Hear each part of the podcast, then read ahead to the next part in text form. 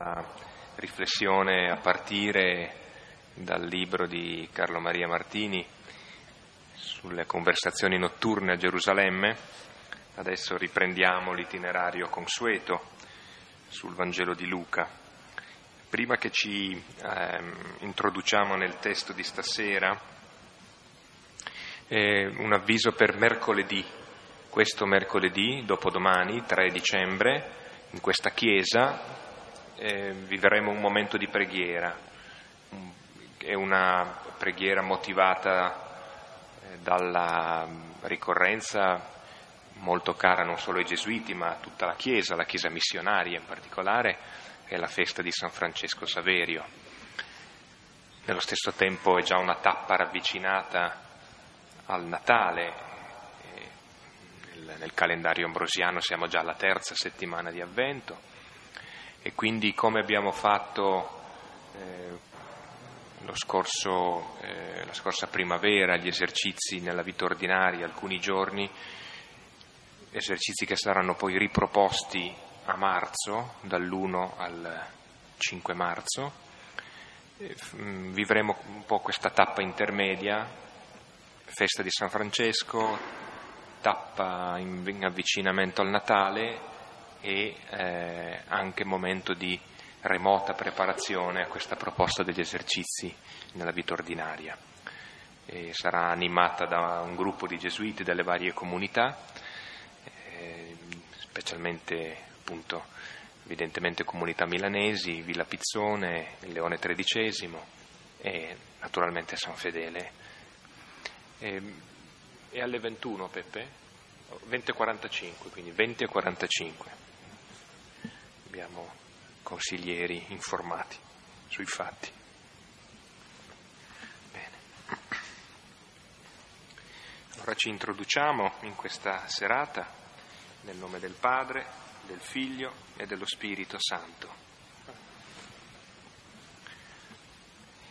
Prendiamo insieme il Salmo 48 o 49, secondo delle numerazioni, nella Bibbia di Gerusalemme il 49, quello che comincia con ascoltate popoli tutti. È una meditazione sapienziale sul senso del, del vivere, sulla direzione del vivere su che cosa vale veramente nella vita.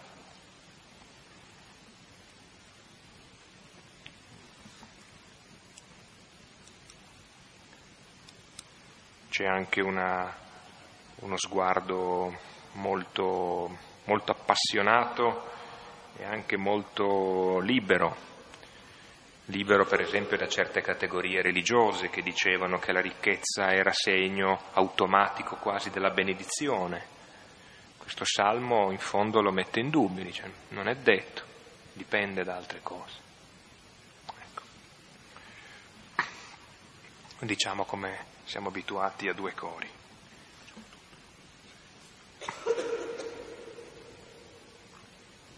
Ascoltate, popoli tutti, Porgete orecchio, abitanti del mondo. Voi nobili e gente del popolo, ricchi e poveri insieme. La mia bocca esprime sapienza, il mio cuore medita saggezza. Porgerò l'orecchio a un proverbio, spiegherò il mio enigma sulla cetra perché temere nei giorni tristi, quando mi circonda la malizia dei perversi. Essi confidano nella loro forza, si vantano della loro grande ricchezza. Nessuno può riscattare se stesso o dare a Dio il suo prezzo. Per quanto si paghi il riscatto di una vita, non potrà mai bastare vivere senza fine e non vedere la tomba. Vedrà morire i sapienti, lo stolto e l'insensato periranno insieme e lasceranno ad altri le loro ricchezze. sepolcro sarà loro casa per sempre, loro dimora per tutte le generazioni. Eppure hanno dato il loro nome alla terra. Ma l'uomo nella prosperità non comprende, è come gli animali che periscono. Questa è la sorte di chi confida in se stesso, l'avvenire di chi si compiace nelle sue parole. Come pecore sono avviati agli inferi, sarà loro pastore la morte, scenderanno a precipizio nel sepolcro, svanirà ogni loro parvenza, gli inferi saranno la loro dimora. Ma Dio potrà riscattarmi, mi strapperà dalla mano della morte. Se vedi un uomo arricchirsi, non temere se aumenta la gloria della sua casa. Quando muore con sé non porta nulla, ne scende con lui la sua gloria. Nella sua vita si diceva fortunato, ti loderanno perché ti sei procurato del bene. Andrà con la generazione dei suoi padri, che non vedranno mai più. L'uomo nella prosperità non comprende, è come gli animali che periscono. Gloria al Padre, al Figlio e allo Spirito Santo. Come era nel principio, ora e sempre nei secoli dei secoli. Amen. Bene.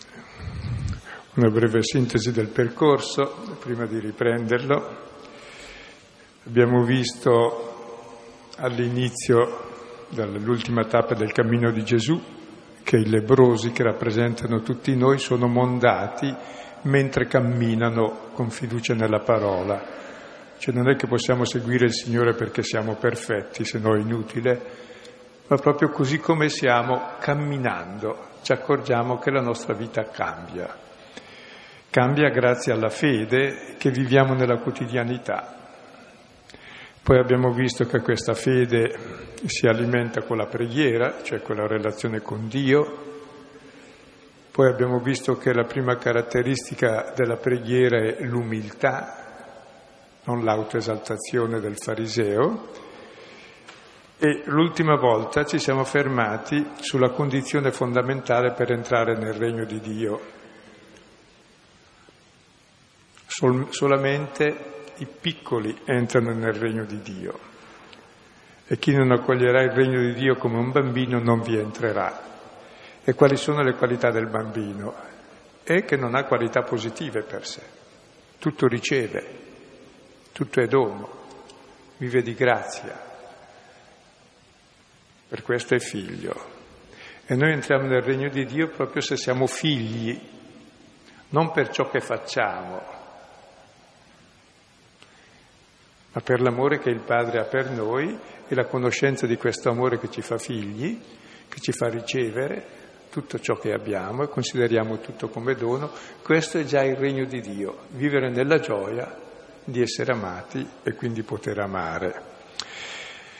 E ora facciamo un, un brano di contrappunto, lo leggiamo e poi vediamo a che punto siamo noi rispetto all'essere bimbi. Capitolo 18 dal, dal versetto 18.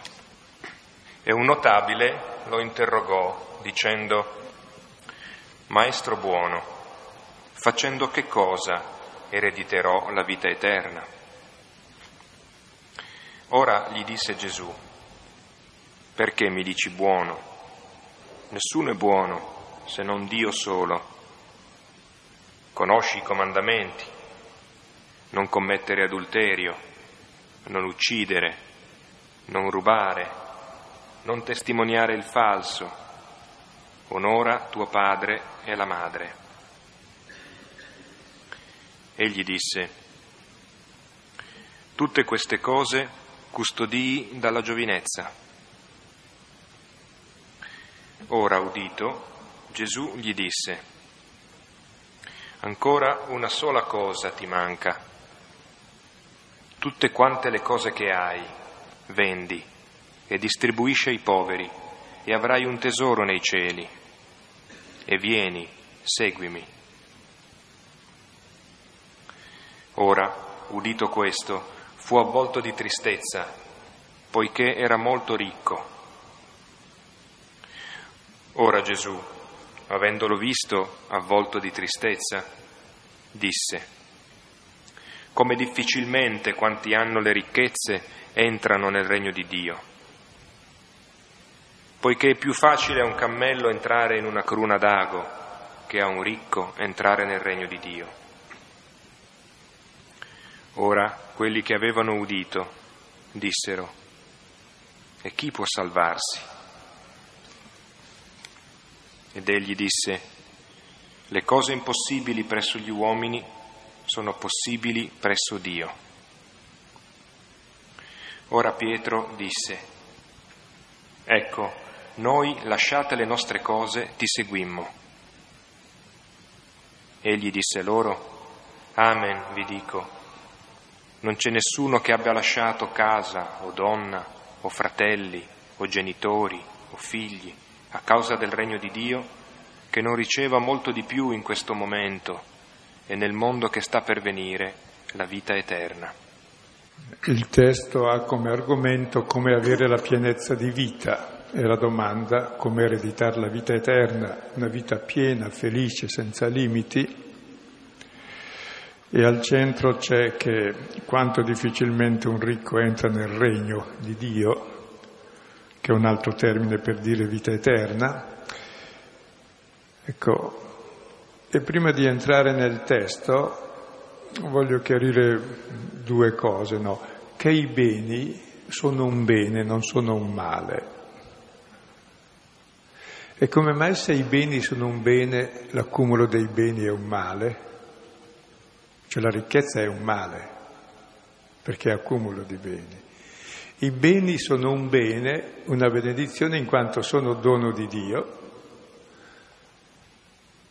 e allora noi ringraziamo Dio, entriamo in comunione con Dio mediante i beni e poi condividendoli con gli altri entriamo in comunione con i fratelli, perché nessuno è padrone dei beni, neanche del proprio corpo, neanche di se stesso. Abbiamo ricevuto tutto, siamo amministratori, non siamo padroni. Io non sono mio, nessuno è suo. Siamo dono di Dio, e allora il problema è se si amministra con saggezza, con sapienza, cioè con amore, allora i beni diventano bene e fonte di vita sulla terra e fanno una vita possibile. Se i beni invece diventano accumulo, diventano il fine della vita, sostituiscono Dio, diventano appunto il senso della tua esistenza, allora sacrifichi la tua vita all'accumulo delle cose senza goderle. Ti dividi da Dio perché ti consideri Dio, sono tue. Ti dividi dai fratelli perché le rubi a loro e fai le guerre, fai ingiustizie per possederle. Quindi diventa invivibile la vita sulla terra. E questo è il tema fondamentale in fondo della Bibbia, cominciando dall'inizio, che Adamo volle rapire il dono.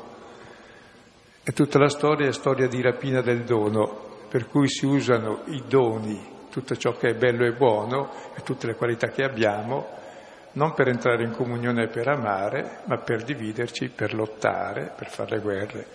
Grande progresso fanno le scienze durante le guerre sempre. Ecco. Chissà che si riesca a fare grande progresso anche invece sull'altro campo. E questo testo è fondamentale. E cosa dice? Entriamo. Beh, il testo è chiaro, si presentava il bambino che entra nel regno dei cieli. Il bambino cos'ha? Nulla non è intelligente, non osserva la legge, non è nobile, non ha nulla. Qui invece abbiamo uno che è un nobile, che sappiamo è molto ricco, che Matteo dice è giovane, che ci dicono tutti e tre i Vangeli, che è molto bravo, ha osservato tutto fin dalla sua giovinezza e vuole qualcosa di più. Quindi un, un super, super benedetto da Dio, un super credente che non entra, ha tutte le qualità opposte a quelle del bambino e fa la domanda che fare, deve disfarsi di tutto quel che ha fatto. e accettare di essere creatura, di essere fatto da Dio.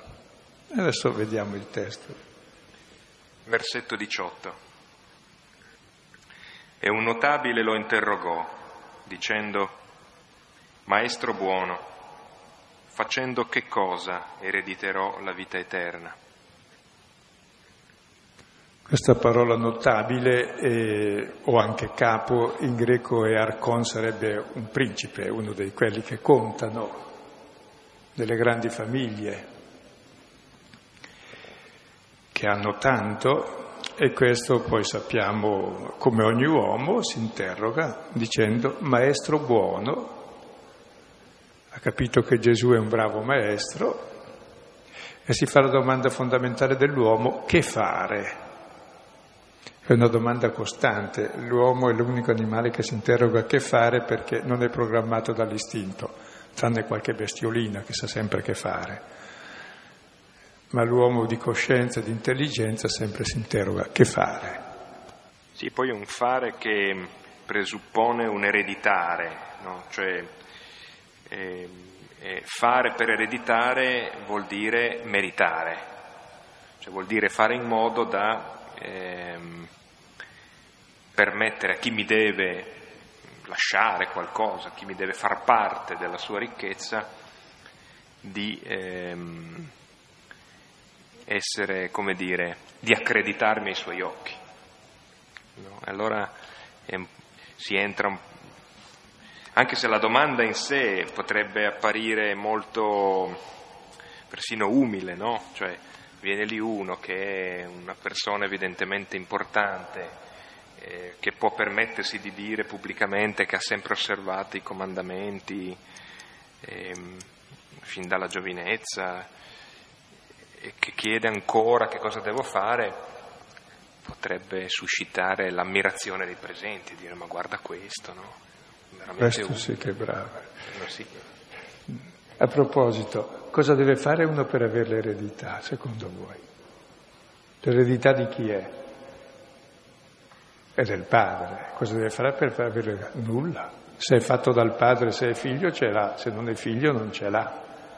Quindi non è oggetto di fare la vita. Però c'è qualcosa da fare. Se ti fai il fratello hai l'eredità, se no ammazzi il fratello per averla tu e non è più eredità, è rapina. Cioè c'è dentro tutta la storia in questo che fare per avere l'eredità. Che tutto quel che c'è è fatto da Dio, dal cielo alla terra, ogni cosa, anche noi. Il problema è che fare, ecco. Eh, bisogna accettare di essere figli e vivere da fratelli, però lasciamo la domanda così com'è ed è giusto che l'uomo si interroghi perché ha molte risposte. Anche perché Gesù gli risponde con una domanda da bravo gesuita. Proprio gesuita Gesù. Ora, versetto 19, ora gli disse Gesù, perché mi dici buono? Nessuno è buono, se non Dio solo. Conosci i comandamenti, non commettere adulterio, non uccidere, non rubare, non testimoniare il falso, onora tuo padre e la madre. Egli disse, tutte queste cose custodii dalla giovinezza. E guardate che è ben bravo perché è nobile, sappiamo dopo che è ricco, e ha custodito tutti i comandamenti fin da quando era piccolo, ancora, prima, ancora quando non era tenuto, tutto sommato. E fa questa domanda a Gesù il Maestro buono e Gesù gli risponde con una risposta enigmatica, perché mi dici buono? Che cos'è buono per te? Cos'è il bene per te? Sono io o i tuoi beni, per esempio. Poi sai che solo Dio è buono? Allora qual è il tuo bene? È Dio o le tue cose? Poi se solo Dio è buono e chiami me buono. Eh, credo che mm, qui è... Mm, ecco, Gesù secondo te, in, nelle, come lo interpreti, eh, mm, non è tanto, no, almeno non mi sembra, no, come anche alcuni eh, dicono che Gesù in qualche modo rifiuta questa identificazione eh, con, con, l'Altissimo, no? con, ma più che questo, che a me sembra un tema molto più laterale, non, non, non so se c'è, sembra piuttosto il fatto che lui eh, cerca di far scendere la domanda da quella che potrebbe essere in fondo una domanda perfetta da catechismo a una domanda che tocchi veramente l'esistenza. E quindi gli sta dicendo sei consapevole delle parole che usi. E Gesù poi gli, gli risponde anche conosce i comandamenti e stranamente mette solo alla seconda tavola dei comandamenti il rapporto con gli altri, non il rapporto con Dio, perché il rapporto con Dio sarà diverso. Vieni e seguimi, appunto, se mi hai chiamato buono. E tra l'altro inverte l'ordine, mette prima non commettere adulterio per un semplice motivo che il peccato fondamentale religioso è l'adulterio.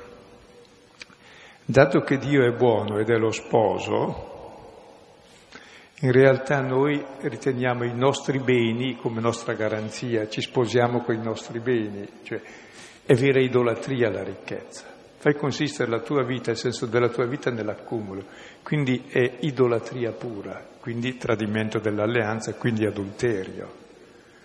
È quell'adulterio che porta ad uccidere, che porta a rubare, che porta a testimoniare il falso.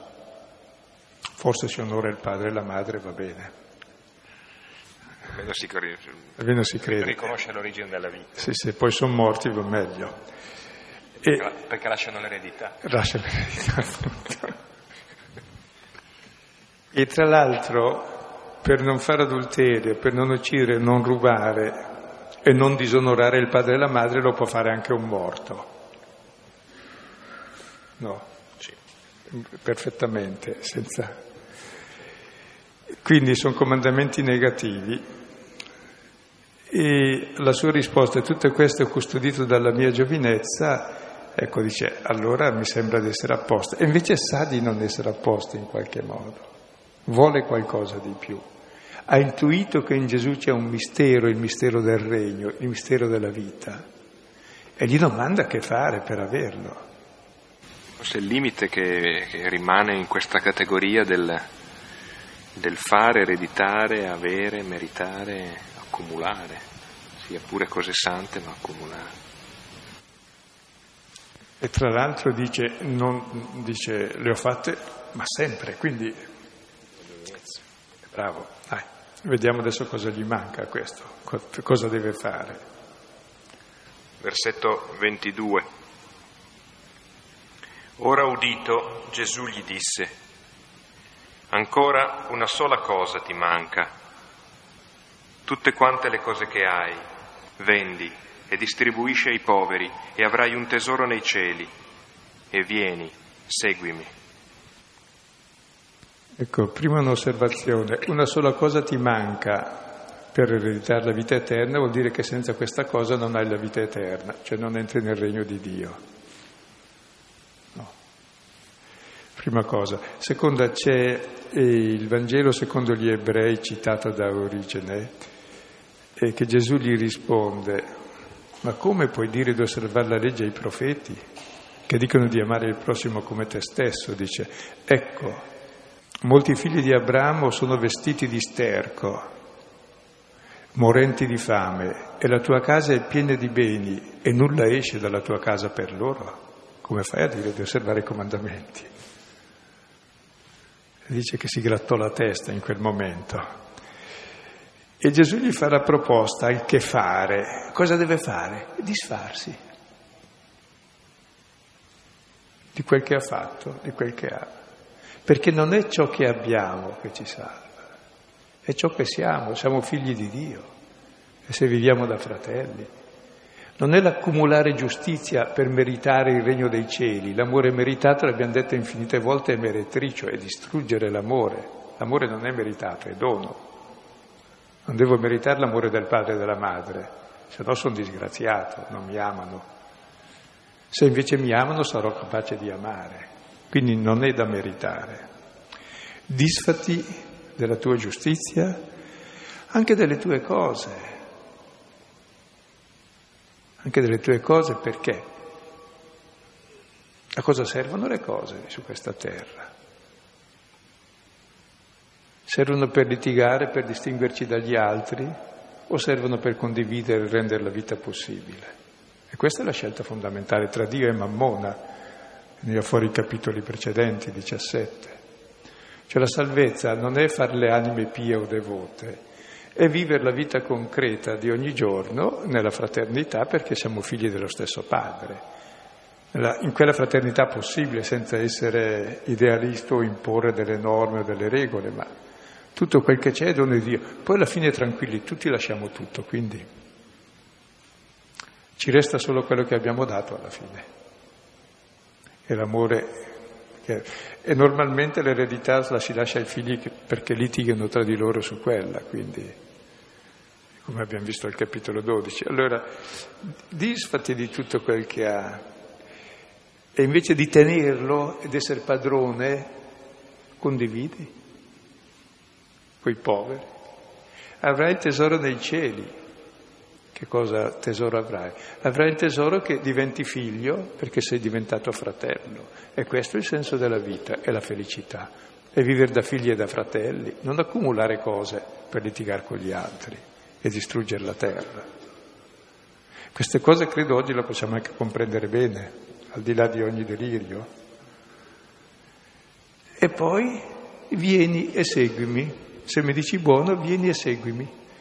Praticamente prima la prima tavola della legge è ormai andare dietro a Gesù, perché nella Bibbia non si può seguire un uomo, maledetto chi segue l'uomo che segue l'uomo, si può seguire solo Dio, la sua parola.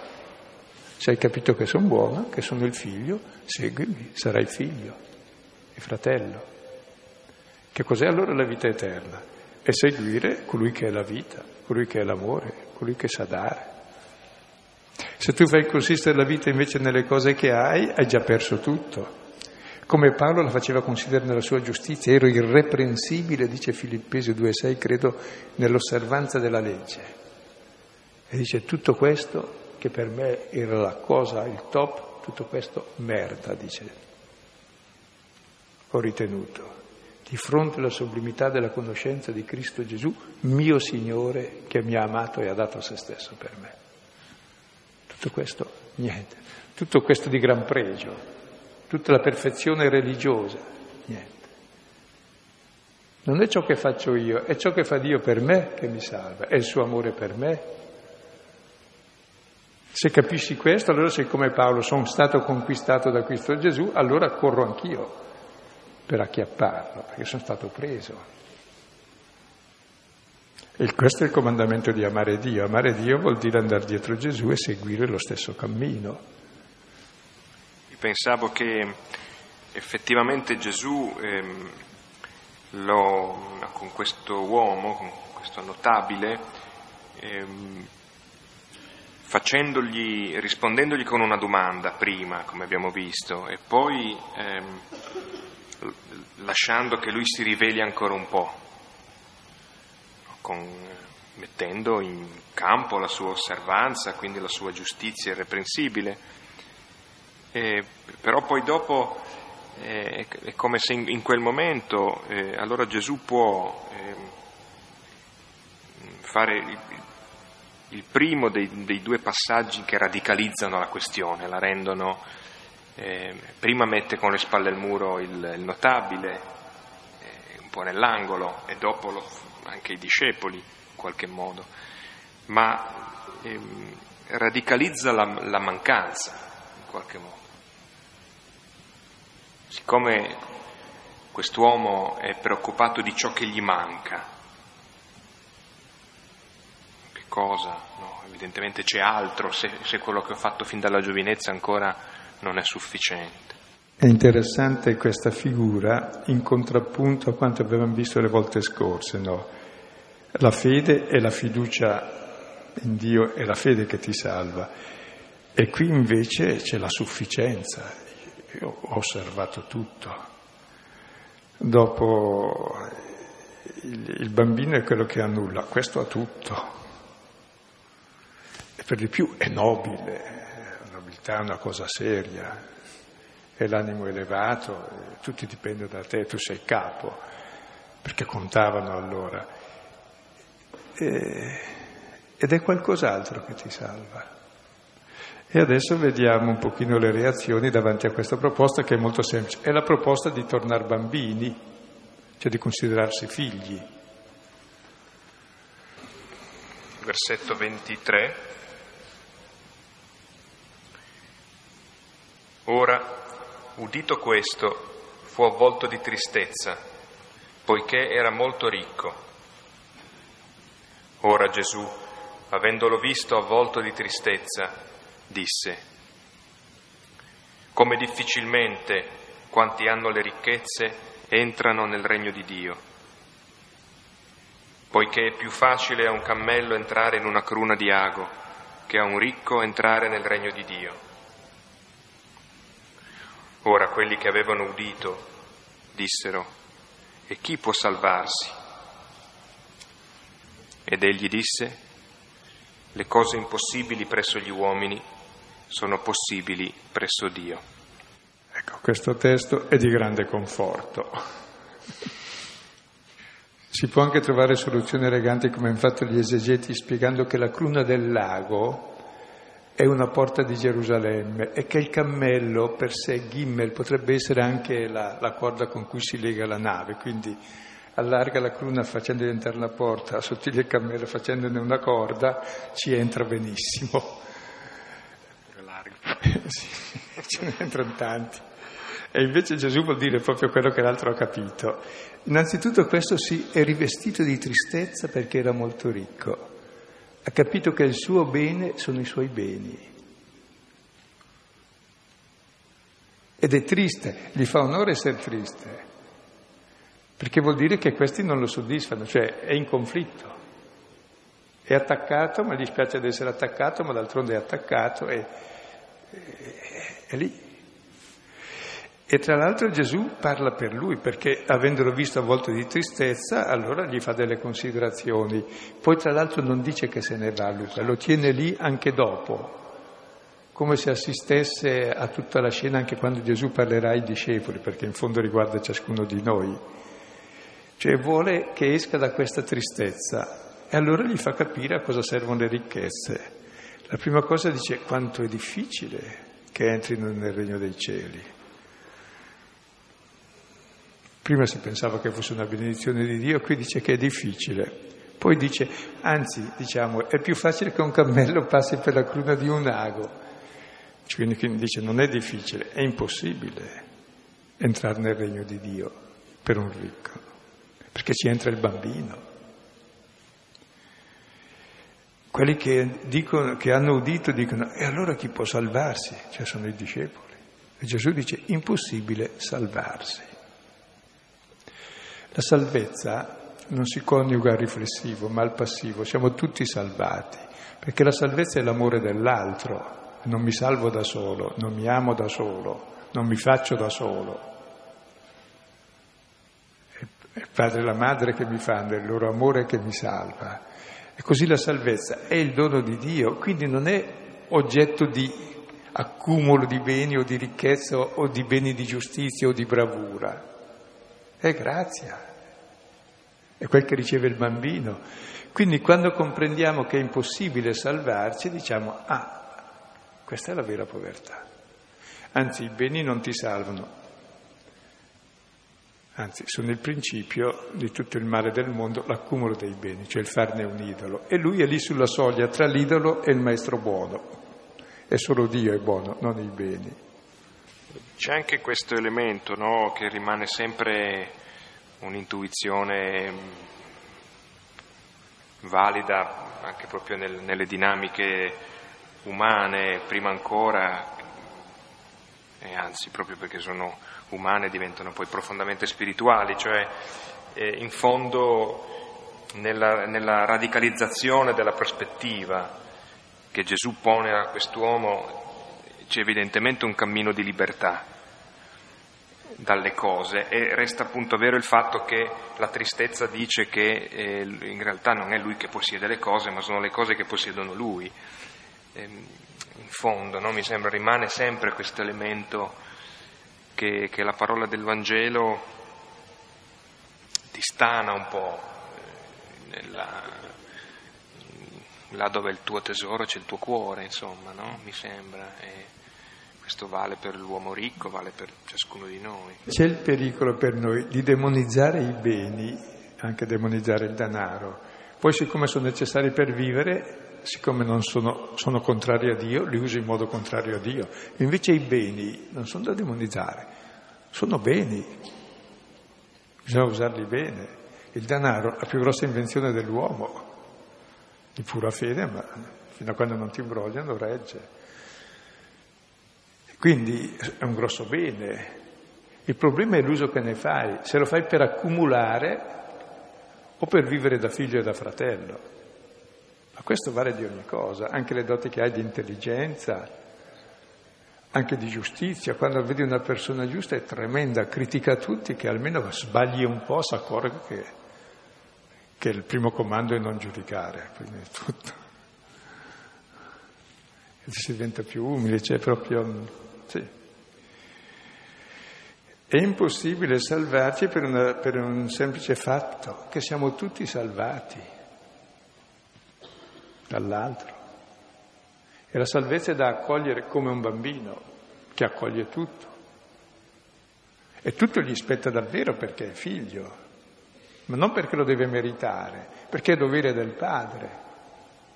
Cioè, dobbiamo un po' svolgere lo sguardo su Dio buono proprio, solo Dio è buono. E cosa vuole nella sua bontà? Che noi viviamo bene, cioè da figli, contenti di esistere, così come siamo, contenti degli altri e quindi tutto quel che c'è serva a vivere la vita in pienezza, non a scannarci gli uni gli altri. E andiamo avanti all'ultimo pezzo. Versetto 28. Ora Pietro disse, ecco, noi, lasciate le nostre cose, ti seguimmo. Egli disse loro, Amen, vi dico, non c'è nessuno che abbia lasciato casa o donna o fratelli o genitori o figli a causa del regno di Dio, che non riceva molto di più in questo momento e nel mondo che sta per venire la vita eterna. Pietro con sorpresa si accorge che loro hanno lasciato le loro cose, questi noi, noi, lasciato le nostre cose e ti seguimmo. Questi noi chi sono? Pietro che tradisce, rinnega, Giuda che tradisce, gli altri che fuggono. E tutti che litigano tra di loro, chi sarà il primo? Quindi questi noi sono proprio come noi. Eh, eh cioè, hanno ancora tutti i vizi di tutti gli altri, anche del giovane ricco. Però nonostante tutto questo, eh, davvero l'hanno seguito, zoppicando da tutte le parti. Perché? Perché hanno scoperto qualcosa, maestro buono, hanno scoperto la perla preziosa, hanno la gioia di seguirlo, hanno capito dov'è il valore che c'è. Seguire uno così vale la pena. Al di là di tutto, sono molto peggiori questi del, del, del giovane ricco, del nome se sono buzzurri rispetto a lui, è un raffinato, giusto, buono, che cerca il meglio, che si informa, e questi qui invece sono così, gente che fino alla fine capirà niente. Eppure hanno capito una cosa, e la capiranno sempre meglio, che ci sono stati conquistati dal Signore Gesù. E allora Gesù dice, Amen vi dico, non c'è nessuno che abbia lasciato e vengono fuori tutte le cose che uno presto o tardi lascia a causa del regno di Dio, che non riceva molto di più. Ecco, è difficile spiegare questo qui, ma realmente tutto quel che c'è mo- al mondo, anche la casa, anche il padre, anche la madre, anche la donna, anche i fratelli, anche il marito, anche i figli, li puoi vivere o in modo possessivo come tua proprietà, tua ricchezza, e allora li, li ammazzi. Oppure li lasci, sono dono di Dio e hai molto di più. C'è proprio anche nella casa, nella donna, nei fratelli, vivi che cosa? L'amore stesso che Dio ha per lui e per te. Hai già molto di più nelle stesse cose. E hai la vita eterna, perché vivi davvero già ora l'amore per il padre e per i fratelli nella concretezza. Se invece tu ti attacchi in modo possessivo a tutte queste cose che sono tue proprietà, perché la, la donna era proprietà dell'uomo, eccetera, tutto il resto, ti attacchi a queste cose come fossero la tua vita, stai tranquilla, le perdi tutte, non sono la tua vita. Se tu però vivi tutte queste cose non come proprietà tua, come tua vita, ma come dono di Dio, capisci che allora tutte queste cose ti mediano l'amore di Dio e in ogni cosa, in ogni relazione, hai molto di più della cosa che prendi. È Dio stesso che si dona a te hai già la vita eterna. Porto un esempio banalissimo. Siamo in questa chiesa che adesso è un po' mascherata. Non supponete che sia tutta libera e anche bellina, tutto sommato. Supponete che ognuno di noi adesso voglia tenerne un pezzettino, quello che occupo voglio che sia mio. Allora, il suo pezzettino ci tira su un muro, poi ci mette su anche una siepe, poi ci mette dentro un pitbull per difendere la sua proprietà. Come staremmo qui? Sarebbe orribile star qui. Supponete che la Terra è abbastanza bella, anche l'universo. Quando ognuno vuole accaparrarsi le cose e difendersele, e delimitarle dagli altri, basta, è invivibile la vita, c'è più nulla. Distruggi il mondo e distruggi la vita. Quando invece cominci a vivere tutte queste cose, lasciandole e rispettandole perché sono un dono, non sono proprietà, l'amministratore ce n'è il possesso legittimo, stabilito dalla legge, giustamente sei l'economo eh, vuol dire la, eh, oikonomos è la legge della casa. E qual è la legge della casa che regna nel mondo, nella casa del Padre? È l'amore. Tutte queste cose sono da usare nell'amore, nella condivisione, altrimenti perdi tutto. Ecco, io credo in fin di vita tutti lasciamo tutto comunque. Ora il problema è avere già ora questa libertà interiore di usare tutto nella piena libertà senza il possesso, che è il vero modo di lasciarle. Dopo ci sarà anche chi lo lascia tutto, come i religiosi, se è vero che lasciano tutto, perché poi ti guarda in giro, guarda che roba. Ecco, è come segno che in fondo ciò che conta è un'altra cosa, ma questo vale per tutti questo discorso. Riesci tu a applicare come vale per tutti un po'?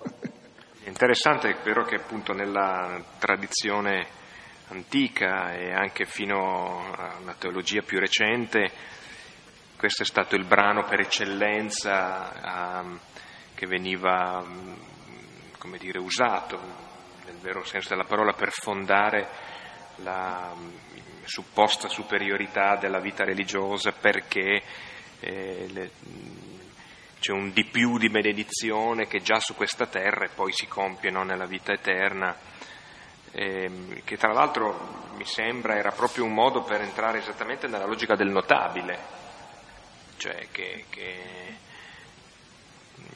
che è già benedetto e cerca ancora come accaparrare di più fondamentalmente, fino a che Gesù non, non scardina da, da dentro questo meccanismo. No?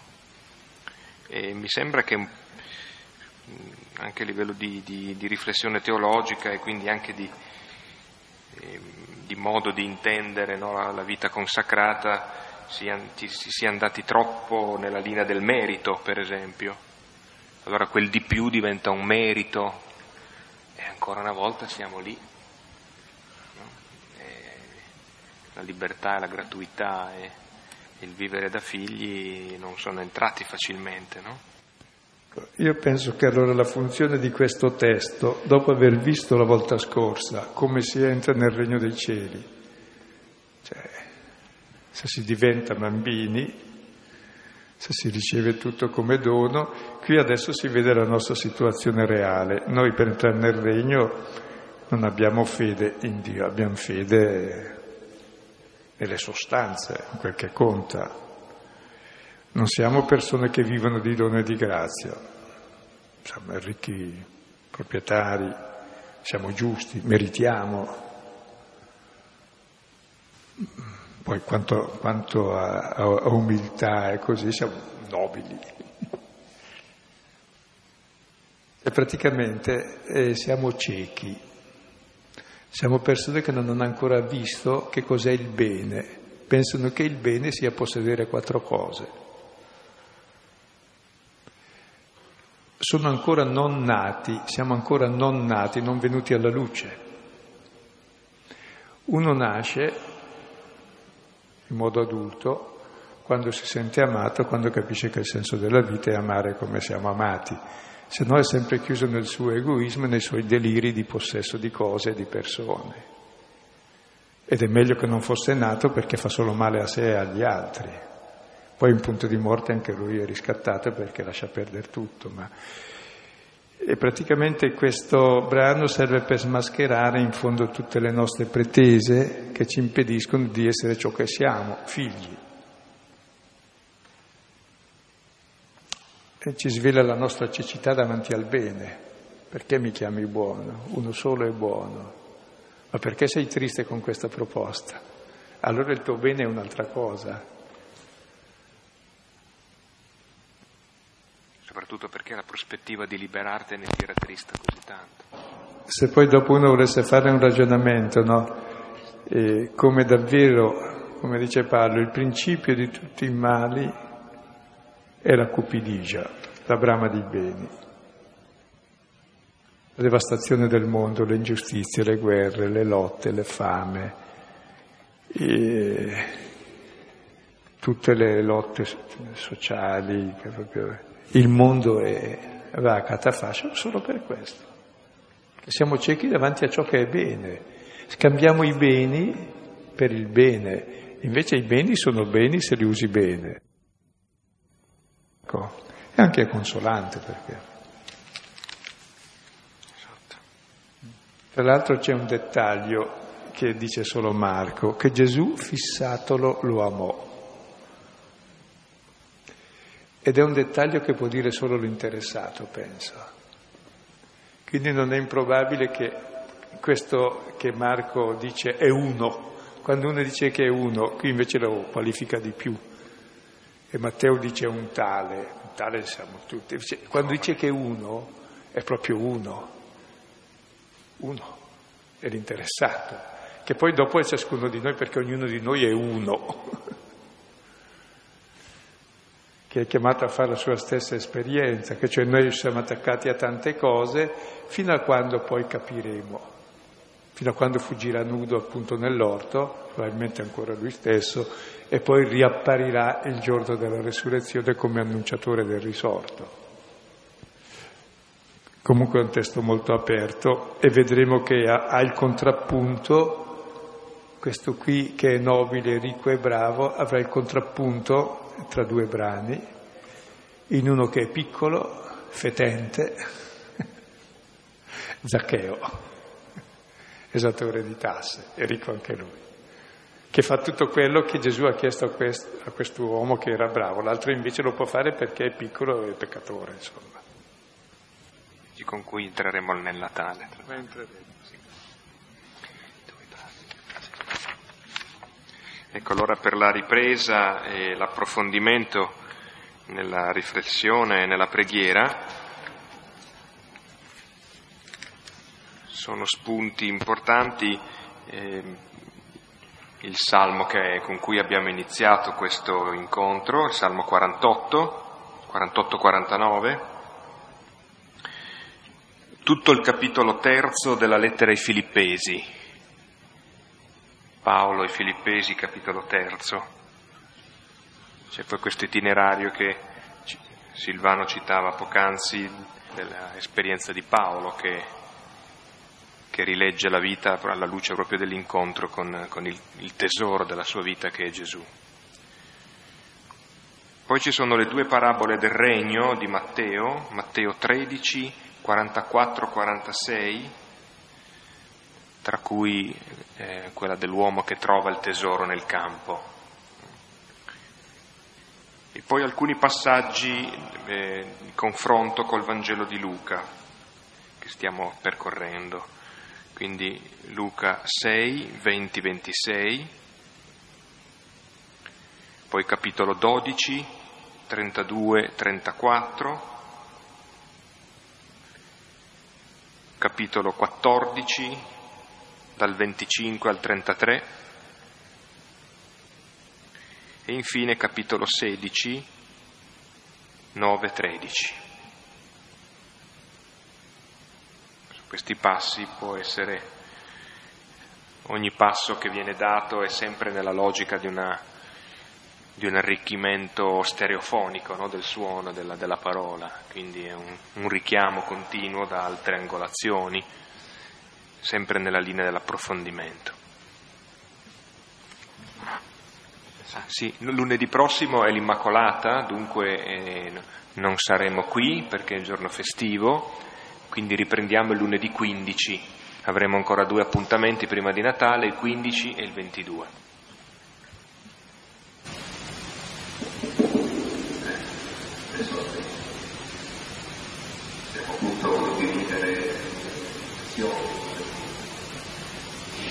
Consonanze questa pagina può aver suggerito di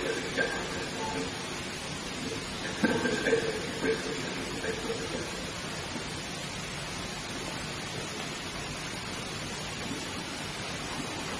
è una delle poche volte che sento che i beni sono bene. Normalmente diceva che chi possiede molto Allora mi ha fatto ricordare Giove, che all'inizio Dio gli ha dato tanti beni, poi soffre, si ammala, paga, e alla fine però Dio gli dà ancora questi beni. È una giunta. È una giunta con la vita di Mario. Riuscire a capire che la fede è un dono cuore nostro è più difficile, più lungo. E si capisce allora perché i poveri sono privilegiati in questo, perché appunto non avendoli per forza vivono di dono. E poi anche si capisce anche tutta una critica che facevano i padri, no? di interrogarsi sull'uso dei beni che è chiaro che l'accumulo dei beni non avviene a caso, però uno ce l'ha, il problema è che uso ne fa. Se continua ad accumularli fa male. Quindi, però il dire che i beni sono un male è il presupposto per usarli male. Cioè, già che sono il male, bisogna pure usarli, li usiamo male senza legge. No, invece i beni sono da usare bene e li usi bene quando sei libero.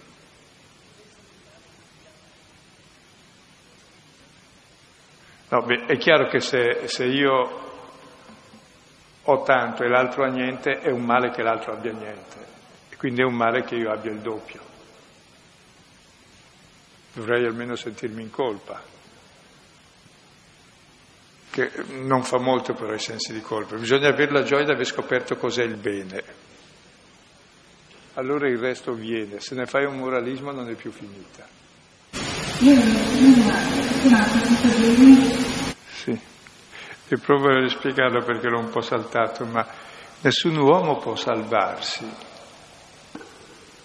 perché la salvezza è l'amore che ha Dio per noi, non è che me lo do da, da me e non devo neanche meritarlo, è dono di Dio.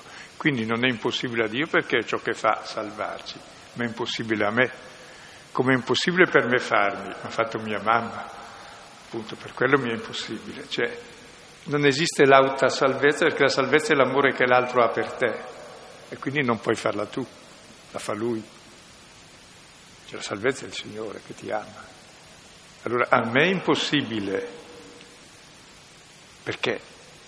Perché è lui che mi ama, non sono mica io che la fa la salvezza. Se la salvezza è essere amato, non lo posso fare io, la fa l'altro. Non so se è chiaro.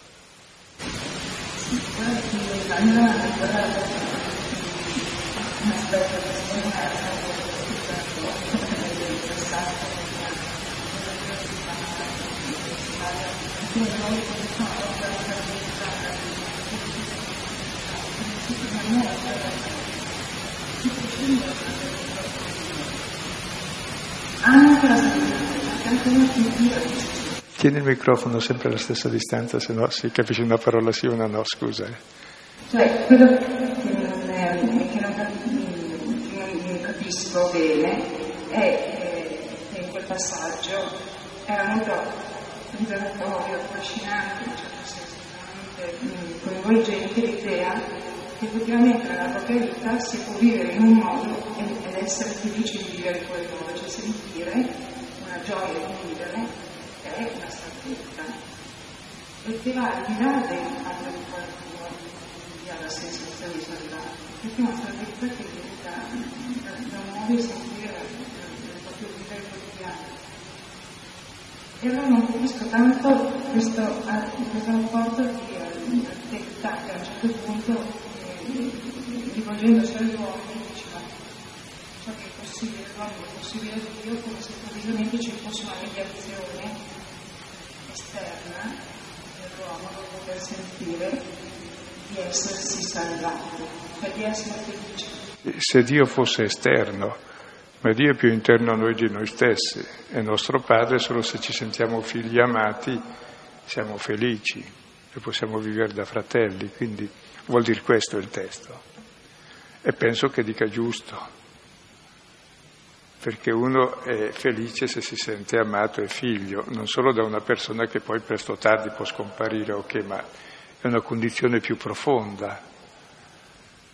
Se no la felicità dipende sempre dalla volubilità dell'altro che è come me. E invece no, c'è uno statuto profondo dell'uomo che è essenzialmente figlio di Dio, per questo siamo al mondo, e scoprire questo mi permette di viverne la gioia ed è questa la salvezza, l'amore che ricevo e poi divento uguale a lui, so amare allo stesso modo. Dopo le vie saranno infinite, ma il punto d'arrivo e il punto di partenza è uguale, cioè che Dio è più interno a noi di quanto lo siamo noi stessi, ecco. E però noi siamo suoi figli, non siamo padri eterni, non l'abbiamo fatto noi.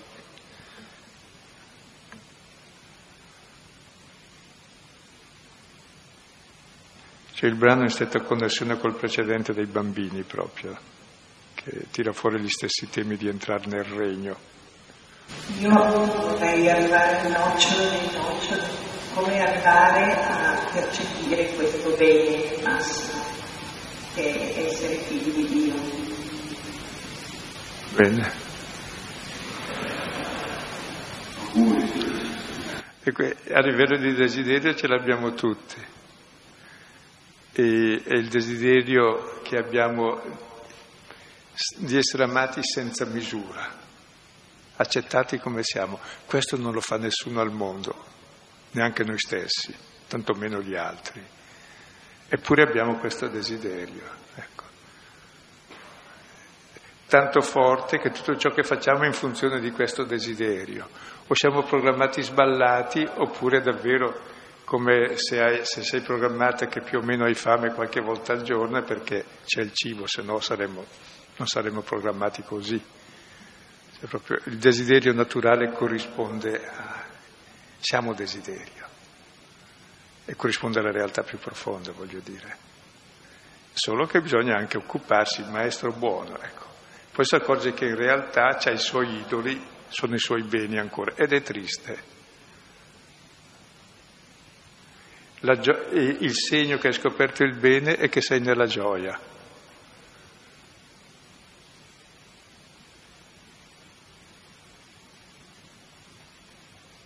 Come quello che lavora nel campo trova il tesoro per la grande gioia.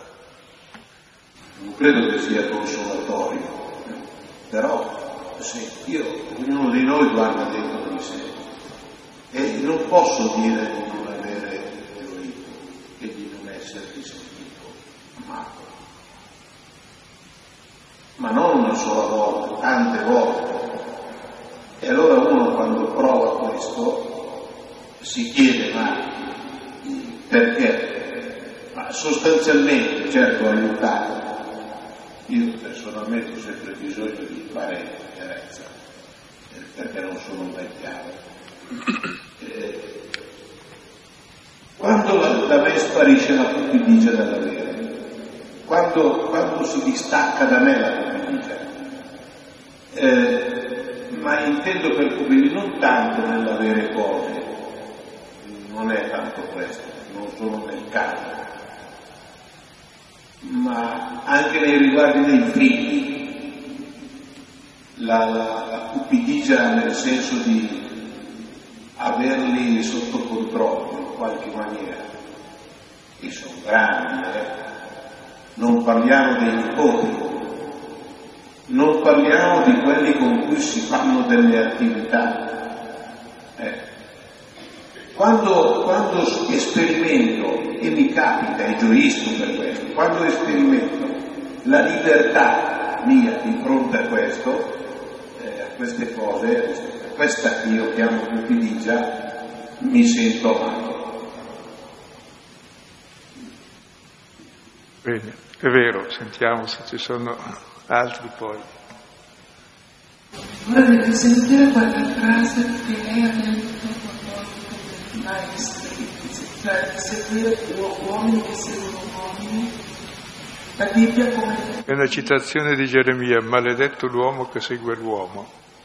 E dopo che vi ringrazio per questa sera, perché per la prima volta a seguire una lezione andando oltre chi la presenta. Finalmente vi vedo trasparente, come anche Padre Filippo io ve lo trovo trasparente, come anche voi. E di questo vi ringrazio perché io ho fatto l'errore di seguire l'uomo segue il guru diventa gurullo. Avanti.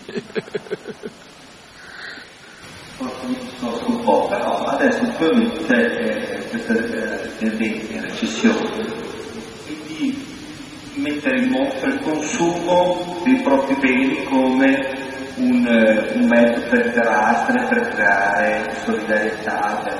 Io però questa cosa del consumo non lo vedo precisamente veramente una libertà da te, ma eh, come io che ho posso consumare. Più la mia ragione invece liberarsi dei beni come una costruzione, non come consumare. Il testo è chiaro, poi dopo non bisogna essere fondamentalisti, però il testo è chiaro, c'è bisogno liberarsi. Però ci può essere anche la libertà che tu non usi più i beni per accumularli o consumarteli tu, ma li usi come un bene sociale che diventi produttivo in modo che diventi un benessere degli altri. Per esempio, uno dei modi fondamentali che trascuriamo è quello di pagare le tasse, sono giustissime, è una ridistribuzione dei beni, quello di non frodare, le cose minimali, quelle di giustizia, poi passiamo a quelle di carità. Mentre invece noi facciamo la carità senza osservare la giustizia, che è molto, è molto pericoloso.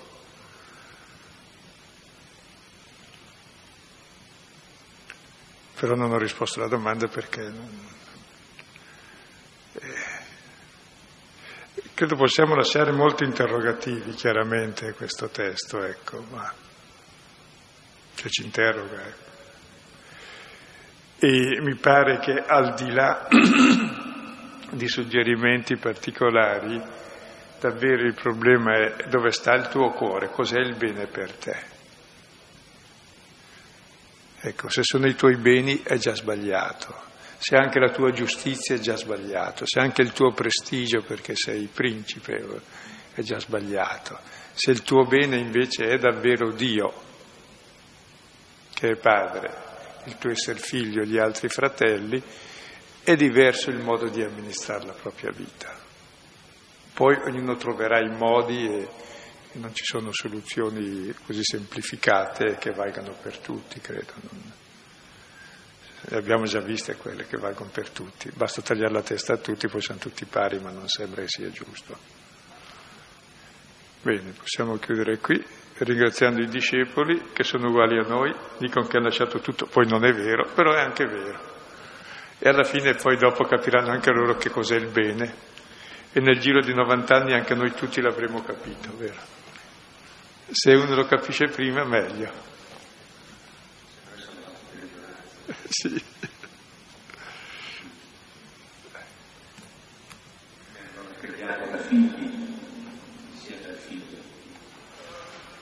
Padre nostro, che sei nei cieli, sia santificato il tuo nome, venga il tuo regno, sia fatta la tua volontà, come in cielo, così in terra. Dacci oggi il nostro pane quotidiano e rimetti a noi i nostri debiti, come noi li rimettiamo ai nostri debitori, e non ci indurre in tentazione, ma liberaci dal male. Amen. Spirito Santo. Amen. Tra 15 giorni. Buonanotte e arrivederci appunto al 15, eh, quindi buona festa di Sant'Ambrogio e buona festa dell'Immacolata.